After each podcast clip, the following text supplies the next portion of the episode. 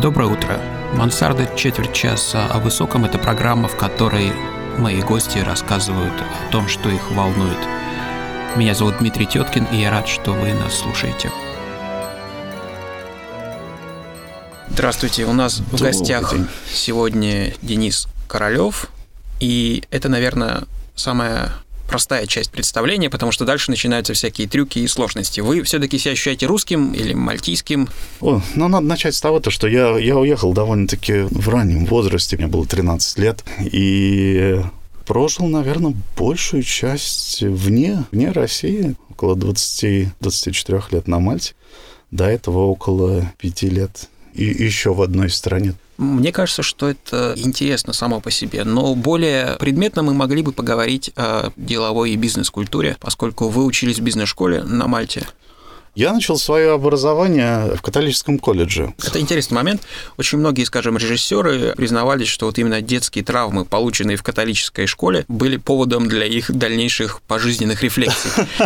Очень интересная тема, кстати. Вы уезжали из СССР в каком году? 89-90 год. И вдруг вы оказываетесь в иезуитском или каком-то нет, доминиканском? Нет, католический колледж LaSalle Brothers. При этом у вас какой-то школьный английский или вообще вы не говорите по-английски? Нет, абсолютно. В школе я изучал немецкий язык, но на самом деле оказывается full immersion, когда полностью погружаешься, это самый эффективный способ выучить язык. И какие были первые воспоминания от этого колледжа? Я был у них первым русским студентом. То есть из России до меня не было ни, ни, никого. В то же время школа была школой-интернатом. Относительно моих первых воспоминаний совершенно другая система, совершенно другой метод обучения. Школа была разделена, то есть была школа для мальчиков, и девочки учились отдельно был человек, который отвечал за дисциплину. Телесных наказаний не было, естественно. Нет, телесных наказаний не было. Но, эм, например, человек, отвечающий за дисциплину, регулярно проверял, что уч- ученики одеты по регламенту, то есть черные ботинки, серые носки, серые брюки, белая рубашка, галстук. И э, как я научился хорошо завязывать и быстро галстук, нас этот человек построил, всю школу, это 600-800 человек было, и обратил внимание, то, что у всех неправильно завязаны галстуки. И на утреннем построении мы завязывали галстуки около 200 раз. Это считалось нормальным? Да, это приемлемо, да, конечно перемотаем драматичную юность. Как вы попали в академическую бизнес, э, юридическую элиту? Пожалуйста, не, не, не используйте слово элита, потому что, во-первых, я не считаю себя и довольно-таки далеко от этого нахожусь, и ну, для меня это немножко чуждо понятие. Университетская система тоже основана на, на английской системе образования англичане, пробыв там около 200 лет, это была колония, да, оставили неизгладимый след в эм, трех областях. Это образование, язык и юридическая система. Наверное. Меня очень затронула вот э, эта ваша такая довольно живая и в чем-то даже бурная реакция на слово элита. Ведь после распада Советского Союза почти все олигархи, богатые люди так или иначе стали себя причислять к этому этому слою, да, так или иначе я понимаю. Как на Западе обстоит с этим дело? Что такое в вашем понимании элита? Вы знаете, я, я могу сказать то, что я учился в одном классе, мой, мой приятель в школе, у него отец э, был, я предполагаю, что по понятиям в России, наверное, это был бы, ну, наверное, олигарх. И его сын подрабатывал в летних каникулах в Макдональдсе. Почему? Потому да, что так, так, так вообще-то принято вообще-то люди. То есть отец не стал бы ему дарить Lexus или должность? Нет, далеко, далеко от этого. Нет, конечно, нет. Если ты хочешь иметь деньги, то, пожалуйста, иди зарабатывай эти деньги. И это считается нормально, это считается приемлемо. Мне посчастливилось э, провести 10 лет моей рабочей карьере. Я работал на ведущую, лидирующую компанию крупнейшего судовладельца в стране и непосредственно общался с этим человеком, который входил в десятку богатейших людей в стране. Никакого ощущения элитарности там нет. человек мог прийти к своим работникам, которые, грубо говоря, месили цемент, поздороваться с ними за руку, и никакого не отторжения, сертификация, наверное, неправильное слово будет, э, не было никогда. Вы общаетесь, я так понимаю, с очень богатыми людьми в России, консультируете банковский сектор, и ваша работа связана с миром белых воротничков, черных денег и так далее. Нет, почему черные деньги? Нет, деньги, далеко не черные. Ну, зеленые или какие? Зеленые, зеленые. Может быть, зеленые. Было бы лучшее слово. Мальта же была офшором. Да, Мальта была офшором. Что такое вот за офшорные постоянные скандалы? Научите нас воровать с помощью офшоров. Да нет, я, я, я на самом деле я плохой учитель. Ну, может могу, могу дать плохой совет. Может быть, вы слышали кого-то. В чем это за Непрозрачность в э, системе налогообложения. Общая идея такова, что если у человека есть энное количество денег, человек должен с этого энного количества денег платить налог. И есть определенные методы, как можно избежать уплаты налога. Они есть легальные, есть нелегальные.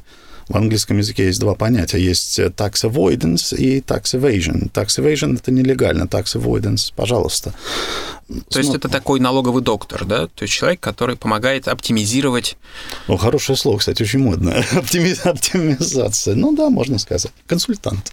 Но, но никоим образом мы этим не занимаемся. То есть нет, нет. Вот этот мир деловых людей в России, чем он отличается от Мальты? По крайней мере, это мое частное мнение, которое никоим образом не должно являться уни- универсально приемлемым. Я считаю, что в России человек, заработав деньги, мы не, мы не говорим, каким путем он их заработал. Все и так он, это знают. Он, я, я, я, я не знаю, например. У него появляется какая-то аура превосходства или недоступности – ну, в Европе я с таким не сталкивался. Я уже, я уже говорил вам. Возвращаясь к Мальте, э, расскажите для меня лично, я абсолютно ничего не знаю, какая э, существует там национальная культура, музыка, кулинария, что это вообще за мир, который вы наверняка вдоль и поперек изучили за все время жизни. Вы, вы знаете, нужно начать с того, что культура уходит в древность, довольно-таки древняя. То есть э, если кому-то будет интересно, посмотрите мегалитические капища Долмана. То есть это старинные э, постройки, сравнимые с э, в Англии Стоунхендж. Uh-huh. Да? Смесь, очень интересная смесь, потому что влияние было как арабов, и так, ислама, соответственно. Ислама, да. да. Это, это турки были. Также влияние оставили французы, европейцы, англичане. Большое очень влияние итальянцы оставили. Такой самый яркий пример – это будет язык. Э, смесь э, арабского, есть итальянские слова, технический язык – это английский язык, алфавит латиница, хотя... До этого был, естественно, другой, то есть латиница была введена... Нет, нет, латиница так она и есть, но в то же время, если говорить на мальтийском языке с арабом, они вас поймут. Также это наложило отпечаток на культуру, на традиции. У каждого дома есть имя. Это до сих пор осталось. То есть как это... звали дом, в котором вы жили? Один был Виктория Корт, другой был Yukon Flats, и еще это The Wrecken. The Wrecken — это в, Ан- в Англии гора в Шропшире. Нужно отметить то, что Мальта население довольно-таки религиозное. Около 95% это католики. Естественно, католические праздники – это приоритет. Самый большой это будет э, Рождество и, и, и, и Пасха. Вот а что касается мальтийского кино, театра, литературы? Есть свое кино, но это очень-очень маленький сегмент. Есть литература, опять же таки, очень маленький сегмент. Есть несколько местных групп. Вы это... смотрите кино, ходите в театры, особенно вернувшись в Россию? А, да, я смотрю кино, но я не, не, не, не, не понимаю российского кино, особенно последнего. Я, я отказываюсь смотреть телевизор относительно именно фильмов кинематографа предпочитаю смотреть фильмы старые, ну, старые относительно старые. Я предпочитаю смотреть фильмы с участием таких артистов, как э, Роберт Де Ниро. Также, я считаю, один из классических фильмов режиссер Фрэнсис Форд Коппола, один из его фильмов «Apocalypse Now», постапокалипсис. Сейчас не, недавно относительно пересмотрел обе версии. Вы продолжаете читать на английском английские газеты? Да. Да. Отличаются версии?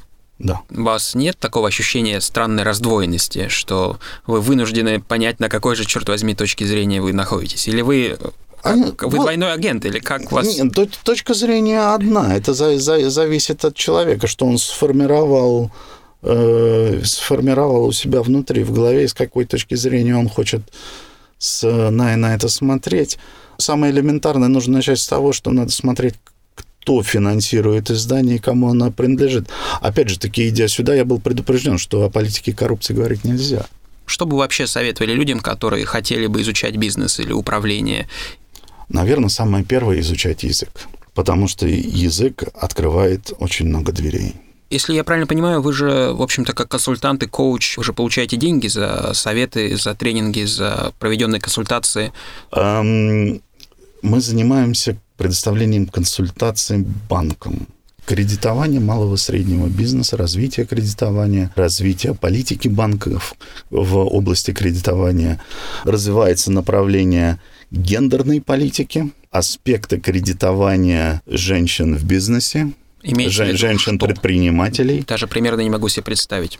Из, из реальной жизни, если придет э, мужчина и женщина в банк с одинаковым запросом, да, и э, они будут иметь одинаковые гарантии и одинаковые возможности обслуживать долг, то женщине тот же самый кредит будет предоставлен на немного других условиях. Очень часто это худшие условия. Стереотипы, менталитет. Я не, я не говорю о какой-то частной стране, потому что я не, не, не хочу показывать пальцем. Немаловажный аспект, особенно для банков, это насколько заемщик готов рисковать этими деньгами.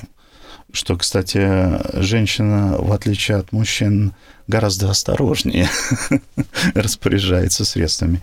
И, наверное, можно сказать, довольно-таки часто умнее, чем мужчины. А, один из, э, возвращаясь к вашему угу. вопросу о неспособности понять ситуации в России, вот до, до сих пор меня немножко так э, смущает такой вопрос, что когда человек э, дает свои деньги банку, депозит, открывает счет, то банк обычно предоставляет ставку, которая покрывает...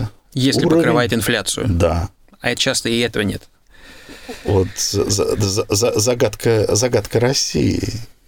Банковская ставка по депозитам даже не покрывает официальные цифру названную. Ну, банкам тоже нужно как-то жить. Вот, собственно. Но, но это, это, это, это не та область, где нужно делать деньги.